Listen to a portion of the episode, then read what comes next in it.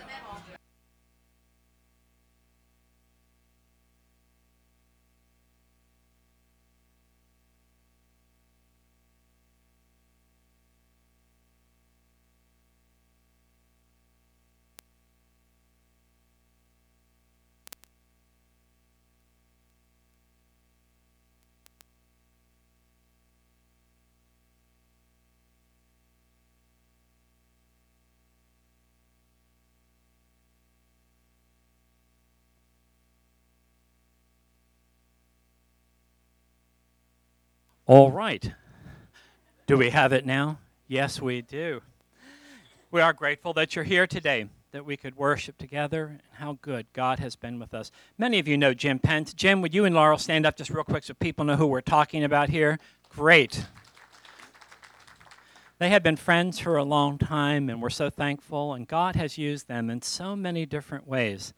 Uh, we asked, you know, Jim if he would kind of write something, just something a little bit, but tells what he does. So eight pages later, he told us a little bit of what he'd been doing. Actually, that's the short version. We want, a lot of people wanted to do the long version, but it was nine hours. We thought that's just a little bit too much, Jim. So I'm going to make it real short. Okay, Jim's a really good guy. We shall pray. Actually, we'll do it this way. Uh, let me just. I, we wrote this up. Jim Pence is a former pastor who's now a full time writer and speaker. Uh, Jim turned to writing in 1988 as a helpful means of expression after the death of his baby daughter, Michelle. Since that time, he's written nine books, including Terror by Night. Um, Martin, my son, I think is here. Martin, you here? Yeah. Did you not read that book and did it? The Angel. Didn't he put that on an, an Amazon? I think. He did a good review, and we pumped it up by doing it 148 times, saying it's terrific, it's terrific, it's terrific. It is. He's a good writer. Anyways, this other one that's interesting here, including Terror by Night. Some of you remember this story when it happened. It was co authored with Terry Caffey. Terror by Night tells the painful yet compelling story of how Terry Caffey found God's peace and strength following horrific home invasion that left his wife and two sons dead and his 16 year old daughter implicated in the crime. James followed up Terror by Night by More God, the story of Nate Little, and a young surfer who survived a massive traumatic brain injury. Jim's new youth adult novel called Friendly Revenge will be released in Maine on Mountain View Books. Also, as a chalk artist, vocalist, speaker, Jim has shared Christ across the United States through music, art, appearing in venues as large as the Anaheim Convention Center as small as a family living room. Jim often takes his art and music into prisons where he's able to share the grace of God with a frequently overlooked and rejected people. Jim and his wife Laurel will celebrate their 36th wedding anniversary this June. They have two grown children, Chris and Charlene, and one granddaughter, Elena Michelle. So, Jim, we're really glad you're here, and we feel like God's called you to here to be able to bring the word to us. So, if you would come, you already have your thing, so you're.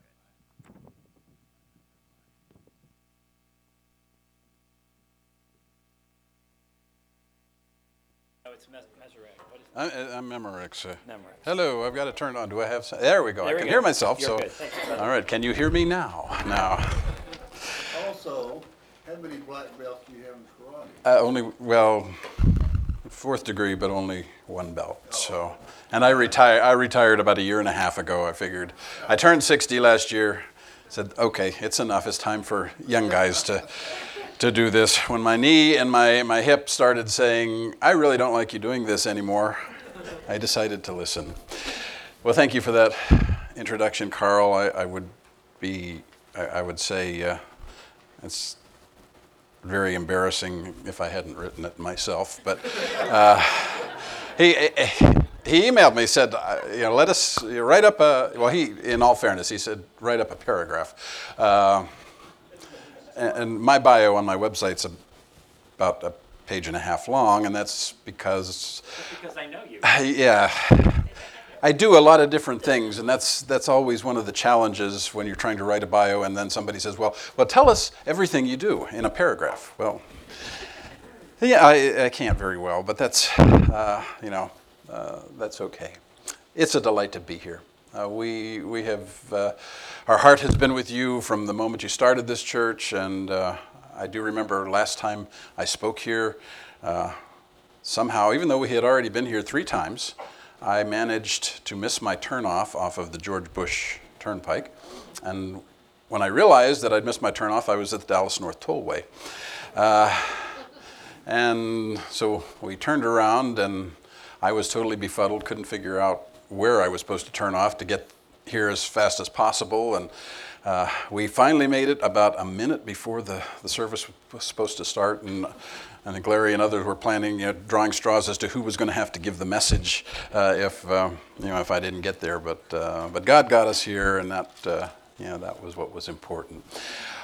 I've got a little test. I don't usually begin a, uh, a message with I don't usually use PowerPoint, as a matter of fact. I'm very old school. Uh, I occasionally, you know, will do slides. Uh, we're our, we, our church is without a pastor right now, so I'm filling in twice a month there, and I will put together a PowerPoint because so many of the younger families kind of expect that, and then I get going and I forget to use it. So uh, I, I, just get to the point where you know, I don't. But I, I have a quiz this morning, and uh, let's see, how do I? Is it on? This is on. It says on. But There it is. Ah, what is your brand? Uh, brand is a catchword that has become very popular in recent years. In fact, as an author, you, you hear it ad nauseum because the publishers uh, nowadays don't just want somebody to write books. They want somebody uh, that they can market. In fact, they, when you come uh, with a book proposal, they expect you to come with a pre made audience. They want you to have a blog with thousands and thousands of readers, and you're supposed to have 10,000 Facebook followers, Twitter followers, uh, you know, you name it. They expect you to have it, and they also want you to have a brand. They want you to have a, a tagline. They want you to be a recognizable, marketable figure. Uh, and it drives most writers crazy because that's not, as a rule, what we're about. But uh, branding is important. And so here's a, qu- uh, a, quick quiz. Feel free to call out the answer when you recognize the image. Uh, McDonald's, okay, it, did, didn't take long to figure out uh, if you're young, it's a place you love to go. If it's a parent, if you're a parent of young children, it's generally a place you dread. Okay, there's another one. Nike, okay. Apple. Incidentally, even if you don't have these products, you know them, don't you? Uh, oh, there's another one. I think it's just toggling through without me doing anything here. So, uh, Starbucks. That's oh, you're doing it. Thank you. Okay. I was like, uh, all right. Like I said, I'm, uh, that, that's not my thing. Okay, we can go on to the next one. All right. Toyota. All right, here's one for the kids. PlayStation. Yeah, yeah wanted to throw you a curve in there. And uh, I, believe, I believe that was the last one. Ah, question mark. Okay, what is your brand? Uh, you know, brands not only are logos, sometimes they're, they're phrases. Uh, you'll show your age if you know this one. Where's the beef? Wendy's. Wendy's. If you're young, you won't know that. Have it your way. Ooh, you got to be really old. Yeah. Burger King. Uh, you're in good hands. Allstate there are so many ways that companies communicate who they are, what they stand for, and what they're all about, and we call that branding. My question to you and me today is what is your brand? As a Christian, you have a brand, whether or not you know it. The question is, what is it? I'm going to be going to a lot of passages this morning and, uh, but, but our anchor is going to be in, in uh, John chapter 13, Gospel. 34, verse 34 and 35. This is Last Supper. Jesus is together with his disciples for one last meal together, a very significant time. Of course, we celebrate the Lord's Supper here every week and something we remember. So they're in that upper room. And Jesus has been doing quite a bit in terms of talking to them and communicating, and we're going to come back and, and look at one of those things er, in, in a moment. But he says in verse 34, well, let me pick it up from verse 33 just to, just to uh, get the, the context. My children, I will be with you only a little longer. You will look for me, and just as I told the Jews, so I now tell you where I am going, you cannot come. A new commandment I give you love one another. As I have loved you, so you must love one another. All men will know that you are my disciples if you love one another. Jesus says, I'm going to give you your brand before I leave. I'm going to give it to you in the form of a new commandment. That command is love one another. As I have loved you, so you should love one another. By this, all men, all people, everywhere will know that you are my disciples. If you love one another. I'm going to make three observations on that this morning. First of all, by way of question, how was this a new commandment? The concept of love was not new. It goes all the way back to Leviticus. Leviticus, uh, in, in Leviticus, Moses writes, Love your neighbor as yourself. He also tells them to love God. But, you know, as you, that, that carries through the Old Testament. And you go to the Gospels, and, and what happens? When, when somebody asks Jesus, What are the greatest commandments? What does he say? You will love the Lord your God with all your heart, soul, mind, and strength and you will love your neighbor as yourself. So the concept of love was not new. The concept of even loving strangers was not new. You go back again to Leviticus Deuteronomy, you're going to see commands to love the strangers, love the aliens, love people who were not part of your group, love people who have come in from the outside. He said, You were, you were aliens in Egypt, so you need to love the aliens. So, in, in that sense, it's not new, and we're going to see in just a moment how it is new. But Jesus does not present it as an option. He doesn't say, you know, it would be a really good thing if you loved one another. He does not say, I suggest that you consider loving one another because your lives will be a whole lot more peaceful if you do that. He presents it as a commandment. He says a new commandment, not necessarily new in chronology. The idea is fresh. He says, I'm presenting you a new command. Now, again, this is at the Lord's Supper. The whole concept of the new covenant is, is being dealt with there. And it's very possible Jesus was even thinking in terms of the new covenant here, that, you know, the, the old covenant was signified by the law, the Ten Commandments. The new covenant is signified by a different commandment love one another. So, the first thing I want to observe about this text that new commandment, love one another, is not optional.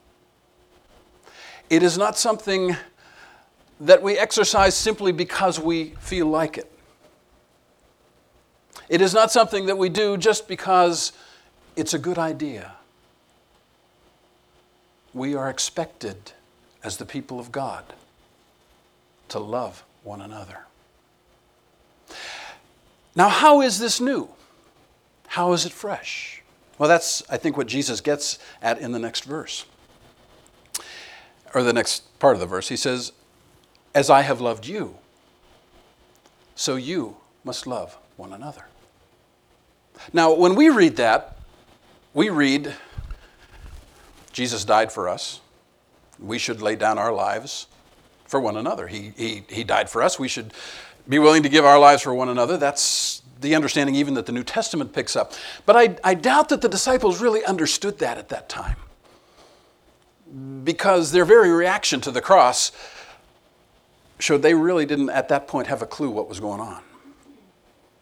So, what is Jesus referring to when he says, As I have loved you, so you ought to love one another? Well, if you go back to the beginning of that chapter, and I'm not going to read it because it's a, a long text, but, but you're familiar with it. They arrive in the upper room. And as they get to the upper room, there is kind of a, a tension among the disciples because prior to this they have been arguing about who is going to be the greatest in the kingdom of God. And they get there, and when they, when they get into that upper room, nobody wants to wash anybody's feet. In the culture of that day, you would get together or you go to a house or visit, somebody would be there. Usually, the, the lowest servant in the house would be there to wash your feet. Because you were walking on dirt roads, your feet are dirty, they recline to eat. It's not real pleasant to have dirty feet in your face. And so, a normal custom is that the feet should be washed. And again, it, it was kind of a degrading thing, in, in, at least in the minds of the disciples. I don't want to do that. And, you know, even it's uncomfortable even for us. I remember several years back, I was on staff at First Baptist Dallas uh, with their prison ministry. And uh, we had a missions director who, in his missionary experience, he'd forgotten more about missions than I will ever know. Uh, he had been on the mission field when Idi Amin came to power in Uganda. That, Uganda, that's where he was. And he and his wife saw things that just curl your hair. But uh, he led a group of missionary pastors. At, at, that time, First Baptist Dallas had a bunch of mission churches all over the Metroplex. And, and uh, we got together uh, uh, once a month for a, a, dinner with the missionary pastors, a luncheon, and, and we'd just talk about what was going on. And, and one day he said, I want to do something. And we, so, you know, he had us all go into another room and he had us, you know, take off our shoes and he washed our feet. And I'm going to be very honest, I, I was really uncomfortable. And I was uncomfortable, not because somebody was washing my feet, although it was a strange experience, you know, unless you've come out of a tradition where that's, that's something that they do all the time. It just, it felt strange.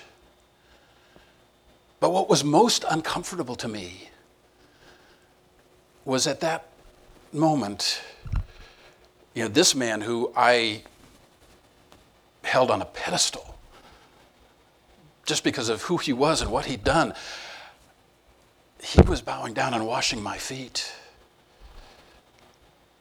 And I did not feel worthy of that.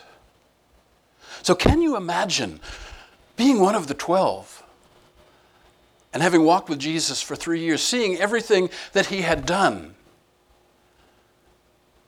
And now you're at this crisis moment and everybody's standing around saying, I'm not going to wash anybody's feet. And Jesus takes off his outer garment and he wraps a towel around himself. And he goes from disciple to disciple to disciple and washes their feet. I can only imagine. Well, you know, you, you, again, you know Peter's reaction. Peter said, Uh uh-uh, uh, you are not going to do that. You'll never wash my feet. Jesus says, Well, if I don't, then you don't have any part with me. And then Peter, in true Petrine fashion, says, Okay, let's go the whole route. Give me a bath. But how uncomfortable it was for the Master, for his disciples, as they, he went around and washed all of their feet. Now, I'm going to pick up at the end of that story. It's verse 12. When he had finished washing their feet, he put on his, uh, put on his clothes and returned to his place. Do you understand what I have done for you? He asked. You call me teacher and Lord, and rightly so, for that is what I am. Now that I, your Lord and teacher, have washed your feet, you also should wash one another's feet. I have set you an example that you should do as I have done for you. I tell you the truth no servant is greater than his master, nor is a messenger greater than the one who sent him. And now that you know these things, you will be blessed if you do them. When Jesus says, As I have loved you, so you should love one another. At that particular moment, I believe the disciples, again, they didn't fully understand the cross. They didn't understand what was coming. Eventually they would, and they would make the connection. But at that moment, the most profound illustration to them would have been what Jesus had just done. Because the Lord, the Messiah, the King who was going to bring the kingdom, had just humbled himself and wash their feet.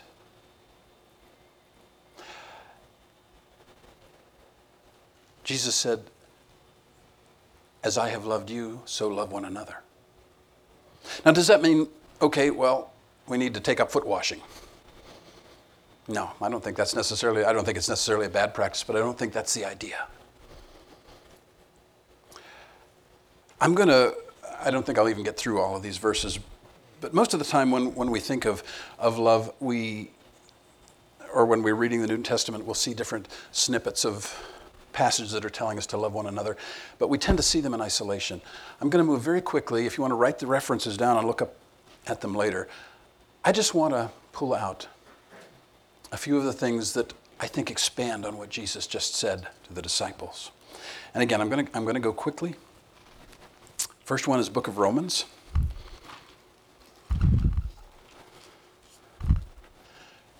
Chapter 12, verse 9. Love must be sincere. Hate what is evil, cling to what is good. Be devoted to one another in brotherly love. Grace Redeemer, be devoted to one another in brotherly love. Honor one another above yourselves. Never be lacking in zeal, but keep your spiritual fervor, serving the Lord. Be joyful in hope, patient in affliction, faithful in prayer. Share with God's people who are in need. Man, you're going to be taking up an offering here right after the service. Share. Author of Hebrews says, offer a sacrifice of praise, but he also says, share. Share with God's people who are in need. Practice hospitality. Bless those who curse you. Bless, uh, bless you those who persecute you. Bless and do not curse. Rejoice with those who rejoice. Mourn with those who uh, mourn. Live in harmony with one another. Do not be proud, but be willing to associate with people of low position. Do not be conceited. Do not repay anyone evil for evil. Be careful to do what is right in the eyes of everybody, as if it is possible, as far as it depends on you, live at peace with everyone. Do not take revenge, my friends, but leave room for God's wrath, for it is written, It is mine to avenge, I will repay, says the Lord. Do not be overcome by evil, but overcome evil with good.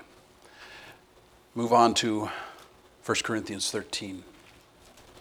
Again, a passage we know, you may have memorized it. Not the whole chapter, but listen to the description. Verse 4 Love is patient, love is kind. It does not envy, it does not boast, it is not proud, it is not rude, it is not self seeking, it is not easily angered, it keeps no record of wrongs. You know, we like to do that sometimes, you know. We like to keep score somebody offends us, you know, okay, that's one for you. Years ago, when I was a pastor, there was somebody in the church that kind of got to where they didn't like me very much. And I will never forget the day when I sat down in their house and she brought out three single spaced pages of everything over the last, I don't know how many years, that I had done that she didn't like. Love doesn't keep records of wrong. Love just lets it go. We don't bring that record back. Love does not delight in evil, but rejoices with the truth. It always protects, always trusts, always hopes, always perseveres.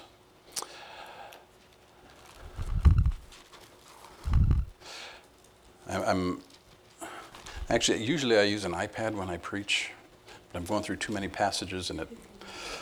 I found it's actually slower using technology.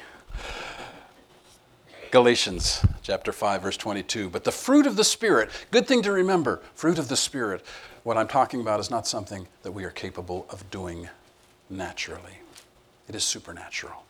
Fruit of the spirit is love, joy, peace, patience, kindness, goodness, faithfulness, gentleness, and self control. Go over to Philippians. I like this one. And I will probably let this be my last one. There are so many more, but we, we would be here a long, long time. Chapter 2. If you have any encouragement from being united with Christ, if any comfort from his love, if any fellowship with the Spirit, if any tenderness and compassion, then make my joy complete. Here it goes by being like minded, having the same love for one another, being one in spirit and, pur- and purpose. Do nothing out of selfish ambition or empty conceit, but in humility consider others better than yourselves. Consider others more important than yourselves. Each of you should not look out for your own interests, but also for the interests of others. I could go on, there are so many more. And I would encourage you to take the time to go through some of the other references. I will wrap it up in 1 John, though, kind of come full circle. 1 John 3. This is how we know what love is. Jesus Christ laid down his life for us, and we ought to lay down our lives for our brothers. See, they did get it eventually. They just, I don't think, understood it the night of the Lord's Supper. If anyone has material possessions and sees his brother in need but has no pity on him, how can the love of God be in him? Dear children, let us not love with words or tongue, but in actions and in truth. And then if you skip over to ver- uh, chapter 4, uh, verse 16 about halfway through the verse. God is love. Whoever lives in love lives in God, and God is in him. Love is made complete among us so that we will have confidence on the day of judgment, because in this world we are like him. Skip down to verse 19. We love because he first loved us. If anyone says, I love God, yet hates his brother, he is a liar. For anyone who does not love his brother whom he has seen cannot love God whom he has not seen. And he has given us this command whoever loves God must also love his brother. First of all, love is not optional, it is part and parcel of being a follower of Jesus Christ. Two, love is distinctive. It's not merely words, it's not merely fuzzy feelings,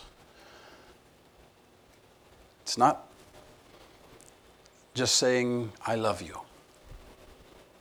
In the body of Christ, love is real and tangible, or at least it should be.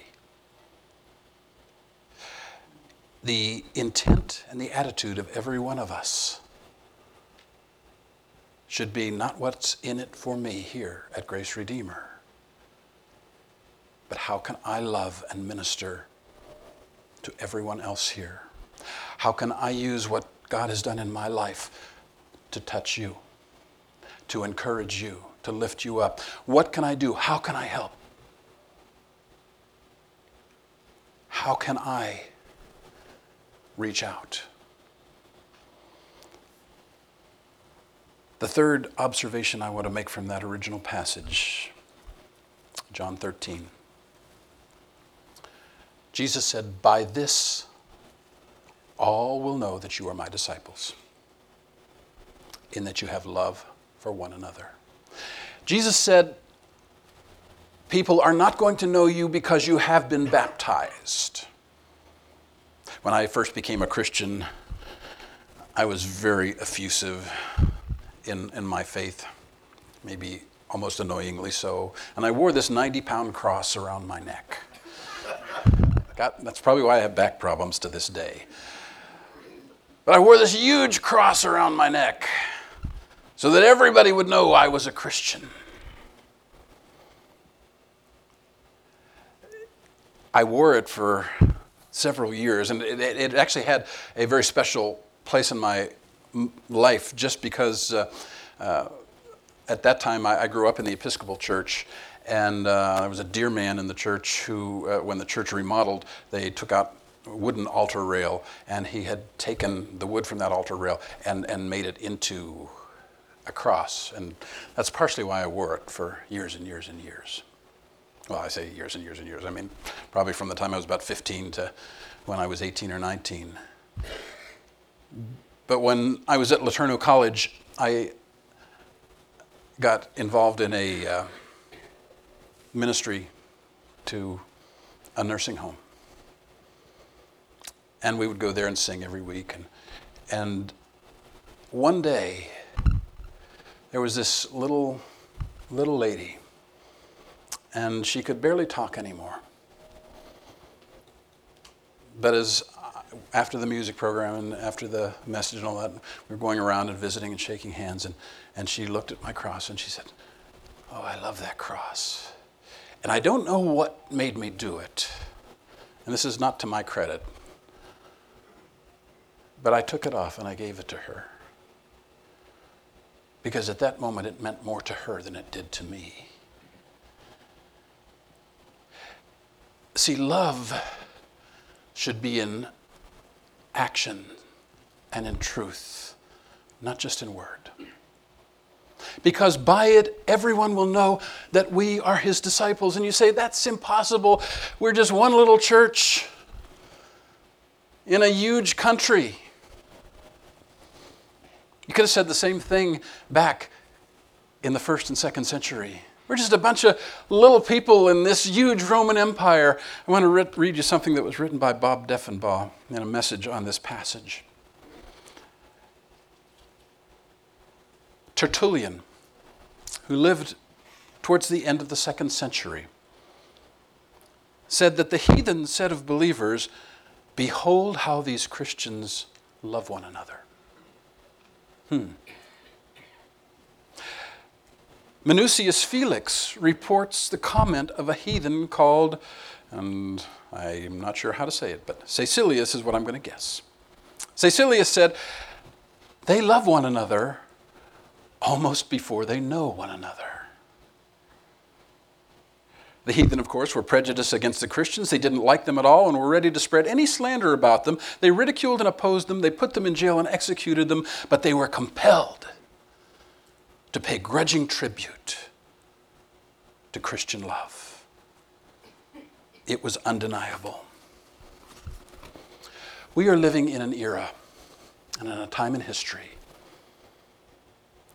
when nastiness seems to be the word of the day. You can't even watch a political debate without comparing it to a Jerry Springer uh, reality show. And you see Christians on all sides of the, all sides of the debate hurling insults at one another. Beloved, the world sees that. And it shapes their opinion. You see, we have a brand. Right now, sadly, in the United States, the evangelical brand isn't held very highly, except by political people who happen to want our votes. Now, I'm not getting into politics, I'm just saying, look at that. That's not the brand we want to project. So, on your fourth anniversary, Grace Redeemer, my word of encouragement is love one another, just as He loved us. Make that your brand. Set it as your goal and your heart that as people think of Grace Redeemer, they will say, Behold how they love one another. Behold how they minister. Behold how they reach out. They love one another almost before they know each other. Because that's the image that Jesus assigned us. And that's the only brand that is worth having. Let's pray. Gracious